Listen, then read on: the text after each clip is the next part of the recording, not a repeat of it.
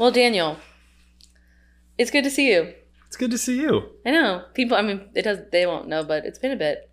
It's been a bit. I feel like, uh, yeah, the episodes keep coming out, and I texted you last night. I was like, "This is fun." I feel like I, this was my highlight of my week for a while. Now we're back together doing this. I know it's so sweet.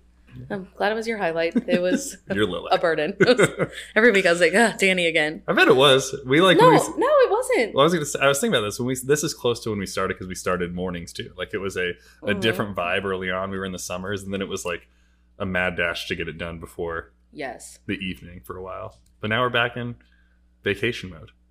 Uh, Yeah, I'm in vacation mode, and it feels like I have nothing to do with this today. Yeah. It's pretty nice. I dig it. What are we talking about today? All right, Danny, this we're gonna put you in the hot seat today. I love it.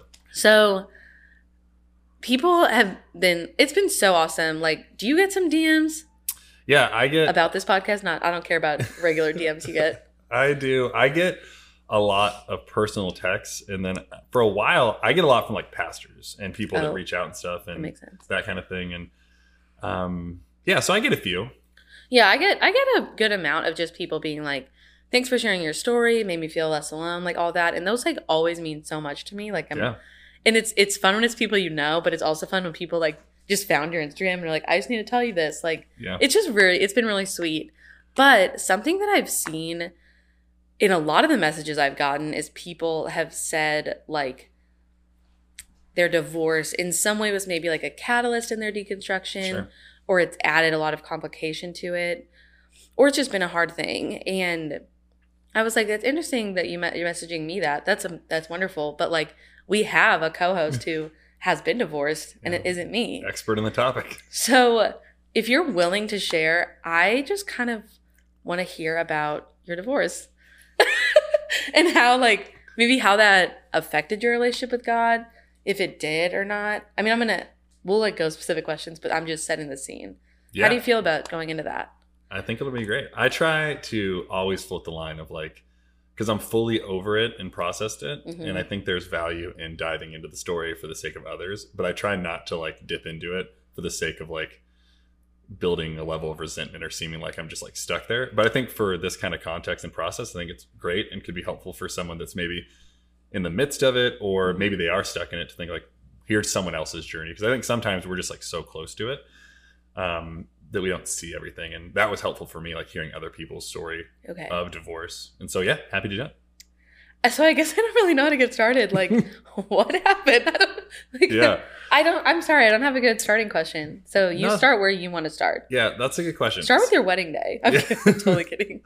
um i so i'm gonna forego the what happened just for the sake of Absolutely, privacy absolutely. but i will say that there was maybe some irreconcilable differences right that led to us getting to where we were um and with that though like i my divorce impacted me from a faith perspective and a life perspective Can we skip that? Can we get like a few details? How long were you married?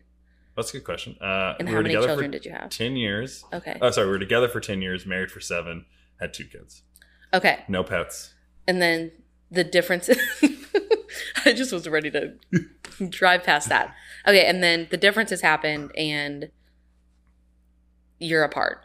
and then we're part yeah And then, and you were a pastor at the time. it was a I just want to slow it down before you get to like, that's how it impacted me in a faith perspective. sure Okay. yeah so i was a pastor at the time and our church had had other pastors had gone through divorce before. And so like that it wasn't something that was Mm-hmm. foreign right? We had a mechanism for like helping people heal and whatnot but it wasn't something foreign to kind of who we were and and our leadership. It wasn't a disqualifier. Like i think i remember uh, when i was moving from portland to st louis i had mentioned like this church is so cool. They have one of their campus pastors is divorced. And this person was like they let divorced people be pastors yeah. and so i came from a place that was like very conservative on the issue Got it. um, they would say they're all about grace but kind of conservative on the The grace. the the grace yeah they liberally or they conservatively doled out the grace um, and then i came into a context where i actually really thought it was cool Mhm. so i'd say the congregation and the the staff, pastors, leadership, the denomination, like my bishop, all those people, they handled it really, really well in terms of like walking alongside me, which I think is really important. But that being said, like it did cause friction in several different areas, right? To start to like ask a lot more questions about um my personal life, my friend group, mm. ask questions about like my vocation and calling as a pastor. I like wrestled with that a little bit. Um, and then I really wrestled with like the way that I talk to people that were going through divorces Ooh. as a not divorced pastor. Like I have a lot more uh, insight and empathy, which makes sense, right? Like when you, it's hard to talk about death and loss until you've experienced death and mm-hmm. loss. It's mm-hmm. hard to talk about anything until it happens. And so experiencing divorce uh, was an eye opener to like I was a pretty bad premarital counselor. Um, so knock on wood, no one's got divorced yet that I've married, but uh, but I realized like some of the stuff I gave people and people going through divorce, I'm like that just was not helpful, and it was just like empty, kind of like catchphrases you would read on like Instagram or something, and it wasn't like really like hey, get to the issue, you know. What were some of the comments that you made to div- people who were getting divorced before you got divorced, and then like as you were getting divorced, what did you realize you actually needed or wanted to hear? Yeah, I would say one thing that everyone that I know that has gone through divorce is ever like before you go through it, everyone thinks it everyone wants your advice. Um, that it's like you know what they really want to hear from me right now is like how to get through this. Mm. Uh, and I, so I would say things like you guys just need to like turn towards each other more, and you guys need to like talk about like I, there were things that I don't think are untrue, right? But in the midst of what's happening, it's not helpful, and especially like I have a good friend who recently went through a divorce, and it's like I always have to realize like her story is not my story, and like my job is not to tell mm. her what is most helpful to do and i really try to just listen and that's so that's what i really realized like i just wanted people to like sit with me and hear how much pain i was in and hear like how frustrated i was and maybe provide like a little hope of what was to come. But it's like I was in a space where I was like, I wasn't ready to not be hurt. And so I was like, I'm going to sit in this for as long as I need to. And I think there's an unhealthy level of that. Like, and I didn't, I'm a pretty optimistic go with the flow guy. So I didn't sit there forever. But uh, early on, I was like, I just need you to listen. Like, I remember one of the, the nights that was like um, like divorce was imminent, right? Mm-hmm. I went over to a group of my friend's house. Like I texted four of my friends. I said, "Meet me at this person's house. We're hanging out," and like we didn't really talk about what was happening. Like we just hung out mm. and we shared mm. like our friendship and like I, and I would dip into things here and there and like but then we would get back at it we would just laugh and like that was the most helpful thing for me. It was like you guys are my friends you guys are with me and like this is a thing that's happening and I want to talk about it a little bit, but I just kind of want to like have friends around me when you feel yeah. lonely and isolated, you know? I love that. Yeah. So, okay, so did that change how you like as you were going through it, I guess? How did that affect you as a pastor? And the reason I ask is I was mm, this was a while back, but I like went to this evening service with one of my friends at a church and the pastor was like as you guys all know i'm going through a divorce he was like and it's affecting all of us and i was like i'm not loving this vibe like yeah. i feel like you want the whole church to just like be in your divorce with you i yeah. and I, i've never been through a divorce so maybe that's callous of me to say but i thought no, that was a lot yeah i so i think there's i wasn't at that service so i don't know exactly what i'm yeah, so yeah. there's there's I find value in transparency, right? And like, being like, this is what's happening. To say like to keep it all under the rug, I think that would be the wrong mm-hmm. decision. When I went through my divorce, though, like I was not in upfront leadership. Like I wasn't like preaching and I wasn't like doing the welcome, and I was still doing like really good and important things at the life of our church and leading certain things up front, but not in the same capacity I was. And it wasn't a punishment. It was like I just like mm. this is too raw and so mm. like I'm gonna be like talking about grace and communion and like burst out bawling because I haven't processed my emotions, right? Or I'm yeah. gonna write a sermon and it's gonna be about like just my divorce. And so like there is a level of awareness to be like there's probably a season to transition out of like fully leading in the capacity you did so you can heal. And I think that's what I really needed because I like I needed to heal, and like I think a lot of churches be like just run hard and, and keep going and like push it down. Mm, And um, good churches like the one I was at, the gathering, were like, we're going to create a space for you to heal and heal well. mm. But that being said, when I went to the, I got appointed the way Methodists work, right? We get appointed, and I moved because it was like becoming a little bit clear, that, like pastoring in the exact same community that my ex-wife lived in, a congregation of people that were like, "Whose friend am I going to be?" Probably wasn't going to be It's health, healthy for them. Yeah. Um, I think emotionally, I could have done it, and now years later, it's like I'm still friends with all these people, and things have Mm. like settled out. But in that season, like it probably wasn't right. Yeah.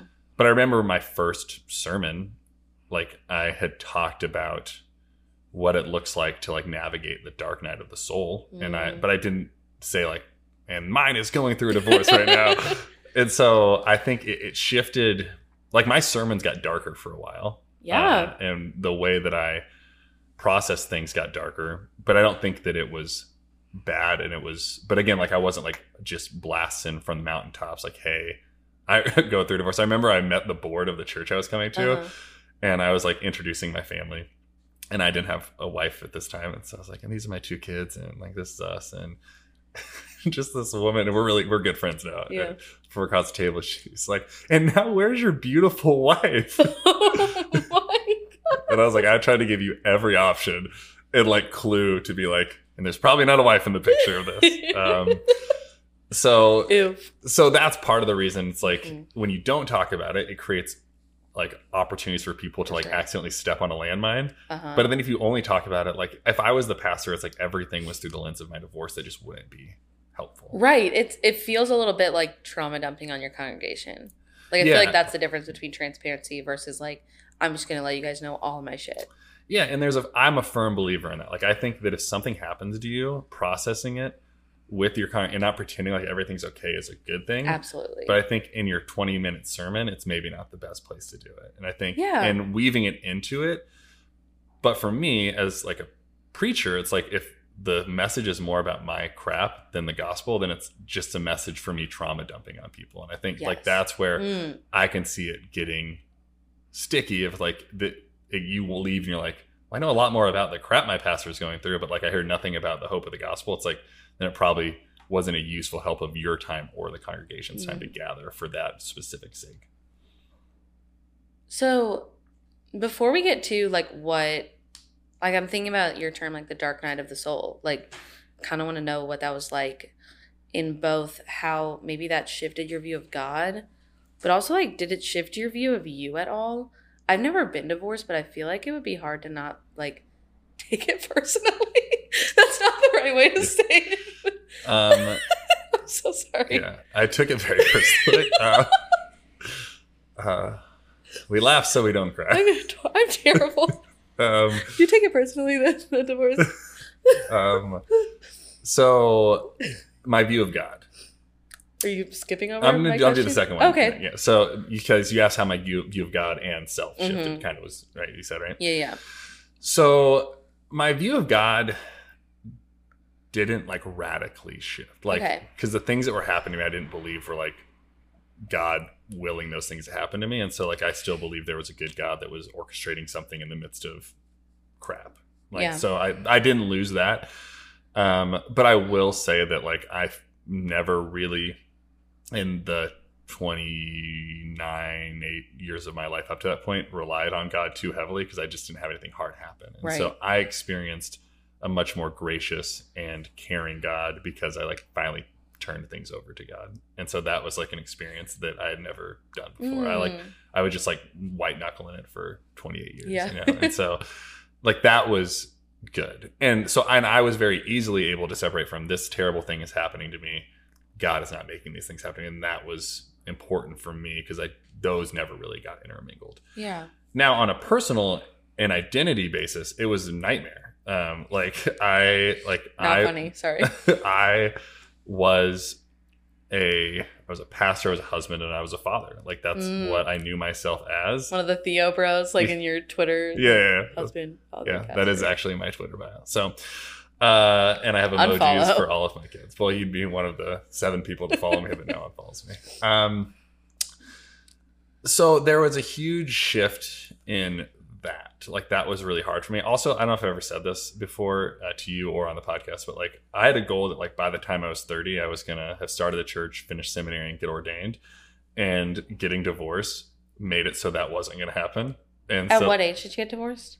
like 28 or 29. Okay. So like, and so Yeah. because of that happening, it pushed everything back to 31. And like, which Ooh, is not a big failure. deal, but like when you set a goal that you've been after for a decade and Yeah. you've been like knocking things down to make it happen and um, moving towards that, and your purpose of what you've been searching for is Mhm. like clearly in front of you, and then you watch the finish line get pushed back further. That's hard to process with. Yeah. Um, also, like my identity was the Webster Groves married pastor with kids. I was like the Mm. cookie cutter version of what a Webster Groves family looked like and what a pastor in that community would look like. And so then I watched all of the things that defined my identity. Like I was no longer an upfront pastor. Like so I've lost that part of my identity. I'm no longer a married person. I'm like and I see my kids half the time. And so Ugh. like all the things that I clung to as identity makers Mhm. um, not to mention, I tore my ACL the day before we had decided I was getting divorced, so I couldn't do anything Oh, physically active. Uh, and so, like, I had like a a physically, I was broken. Emotionally, spiritually, Mm. like everything was kind of broken and shifted. And so, I had a whole two years, eighteen months of like. Like how? What does it mean to be Danny who doesn't play basketball four nights a week? What does it mean to be Yeah. Danny who doesn't have his kids with him all the time and gets to play with them in that way? What does it mean to be Danny who's not preaching all the time or doing the work of a pastor? So it was hard. And then I went to a different church that I loved, uh, but it was like very different from the Mm. kind of church of that. And so then I had to figure out like, well, what kind of pastor am I once I re-stepped back into that? And then Mm. I was a father to my kids half the time. So how do I be 100% of the dad I want to be 50% of the time, right? Like how do you do that?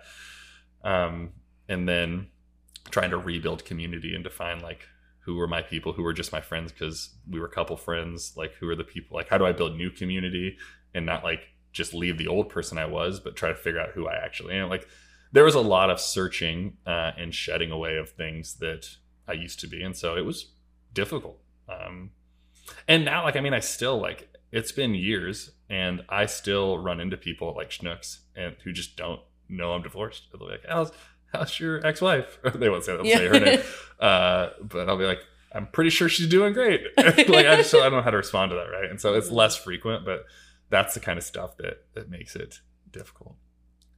I will say a funny thing is like now that I've been divorced, I like I remember I was at a, a kid's soccer game and I saw two parents and they were like standing on opposite sides.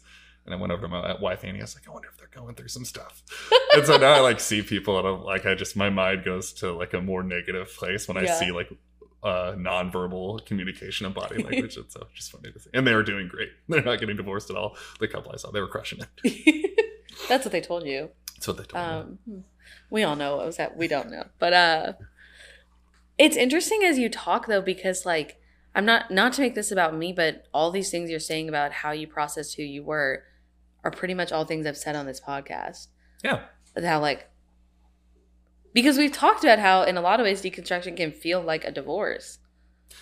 Yeah, I think a hundred like and yes, and so I think it, we should talk about you and the connection to that because I do like part of it, and that's why I've said it before. I think they're very Yeah. Very similar thing because especially for you, right? You're divorcing something that you were almost quite literally married to. Yeah. Uh, and so the the same levels of identity and trauma and pain and frustration and searching, wandering, all of that, like I think though the mechanism for it happening looks different and the thing you were married to is different, like I see a lot of similarities between two. And I think that's why people reach out in the DMs that have gone Mm, through divorce. Uh, but their messages don't sound probably too different from someone that's divorcing from Yeah. fundamentalism or Calvinism because like they're going through very similar things. And sometimes I so my divorce didn't lead to spiritual deconstruction, right? So I will say that. Like um it I identity deconstruction. And so I think that's an interesting thing to process too is like what is divorce leading you to deconstruct? And that's even something we've talked about in yours is like are you deconstructing the church or what the church told you or who God is and who Jesus like because I think even in deconstruction it's such a broad umbrella Absolutely. and when people say it, they're like, it's one size fits all. And it's just so much not that. No, it's not. So, okay, but I guess like I mean in some ways, Danny, I would say like I'm in that like dark night of the soul processing who I am. Like who am I without all these things? Yeah. So, how did you like climb out of that? A good question. I mean, I think again, like having, I had a lot of really good friends around me. Mm. I had a lot of really good people.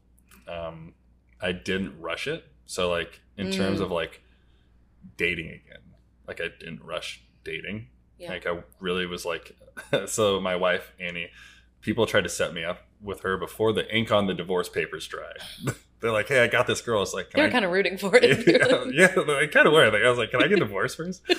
um, and so I set these like arbitrary rules of like, I'm not gonna reach out till this time, Mhm. um, and and I did. And but it was part of me being like not knowing exactly when healing would start for dating, but like I'm like I'm gonna give myself some realistic time to not because like I was, and this will connect to your deconstruct. Like I was always from as long as I can from 15 till when I got divorced, I was in a relationship with somebody okay, yeah. right and so i think like what's interesting for you is like you went from the church experience you and you were in a relationship with that church and then you deconstructed it and then you immediately hop back into it with the well Yeah. and I was thinking that. and i think now like and this isn't to like change like but you're like a little less involved in what Yeah. you're doing you're like you're preaching as much you're not doing and you're not there as much but i think that's not an unwise thing to do because it's jumping from one relationship to another and dating we would never say is healthy and so i think giving yourself time to process is not an unhealthy thing but like we can often be told like like there would be people in your space and i like i would love to see you in church like i think it's great to see Yeah. you there and I think there are people be like, you should be in church. But taking a break from things in other aspects of life, we would never bat an eye at, right? wow. And in this situation, it seems like it's a healthy thing for people to do. And for you or anyone listening, I think that's like jumping back in just because you think it's what you're supposed to do is not probably the healthiest thing to do, at, at least at that moment, and trying to find ways to be healthy before you dive back in. Like I'm imagining if you would have reached out to Annie before the divorce papers were signed. Like you and Annie are a great fit. And I think in a lot of ways me and the well are a great fit. Like it was a like immediately I was like, Oh, this is a good thing and a good connect. You probably would have been like, we get along really well. Yeah. But if you hadn't healed and processed, it would probably I mean it would probably feel overwhelming really quickly or Yeah, well, like both of us had had gone through divorces, Mm. and like we realized we had some conversations about our experiences and the similarities. But months in, we were like, we had named this is like patting ourselves on the back. We're like, it seems like we're pretty healthy because it's like our conversations don't just revolve around where we used to be. It's about the excitement of where we are going to go and what we're going to cultivate together. oh And I think that is a sign of on health in both dating and faith. It's like if your conversation and what you're talking about is more about what has happened, it's probably a sign you haven't healed from where you've been yet. And might be a yellow light to say, is it the right time to jump back into anything yet if I'm still so caught up in what happened? Yeah, and if you still need to talk about it, that doesn't mean you're wrong to do that. Like that's part of processing. Yeah, we still talk about things. Yeah, absolutely. But the tone of it, like we talk about parts of her story, my story. Like our kids just found out that Annie had been divorced because we had like never Uh-huh. talked about it. Yeah. because it's like it just it never It'd be weird came- to bring up. Yeah, it's like it, but we were also surprised we had never told them. Mhm. But it opened up conversation with them and with us about divorce and really and like so there are times that it comes up and times where it makes a lot of sense. But if it's like the pastor who's trauma dumping, right? Right. Like on the stage, I think that's a sign that maybe it's not coming out of a place of like pure health. But never talking about it again is also not healthy. Absolutely. And that's why therapy is important. Go to Love, therapy. yeah, not Danny's therapist. no, my therapist. uh, reference to season one. I don't remember which episode. yeah. I bet you episode two. No. We weren't. We weren't at that table. Anyway, um, I think that was this was like really good, and I hope that it's helpful to people. Me too. I think there is a, from my perspective, whether it's divorce or your deconstruction Yeah.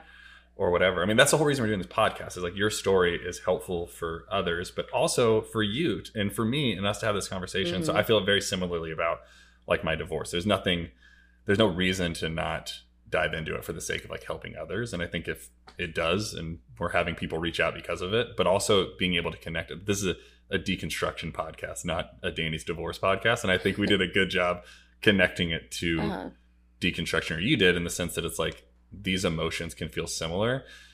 And sometimes I think it's helpful to have an image that's more clearly defined Yes. to try to like compare things to. And I think even though they're not exactly a one for one, having the idea of like, well, maybe I've been through divorce and I know what that feels like, my deconstruction might follow a similar trajectory.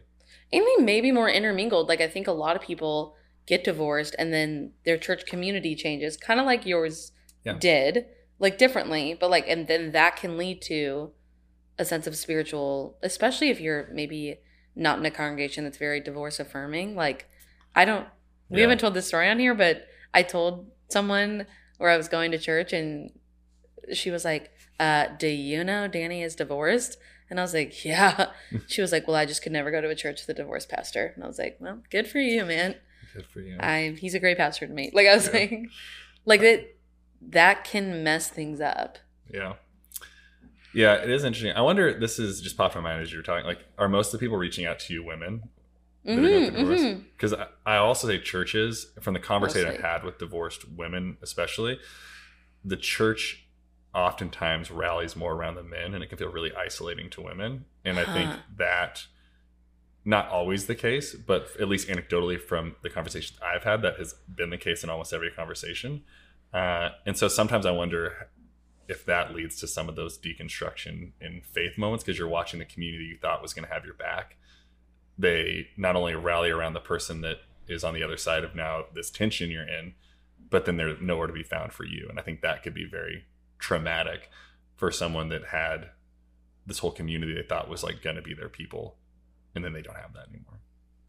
Yeah, and that and that doesn't mean we've gotten some comments of like, but if you're relying on people for your faith, then like people will fail you. But it's like that's not really what we're saying. Usually something's happened and then you lost people and then you're kind of like, well, screw you guys. Yeah. Yeah. Well, it's also it's like yeah, sure, my faith in Jesus hasn't waned, but it's like it doesn't make my lack of faith in people less painful when they mess up and hurt me. And so it's like those things again don't have to be connected. Absolutely. I agree with that. We're close enough now in our new set we can fist bump. I know. Wow. Um if I don't know how long it's been, even a little bit. I think it's It's been, been, long a good enough. time. Um I'm gonna let you close out today. What is something that you would encourage either someone going through a divorce or deconstruction or both? Yeah, I think that I would find your people. Mm, And it doesn't have to be the people that have always been your people. mm, And my hope and prayer would be some similarity between that so you don't have to find all new people because we've talked about how exhausting it is to yeah. to find new people.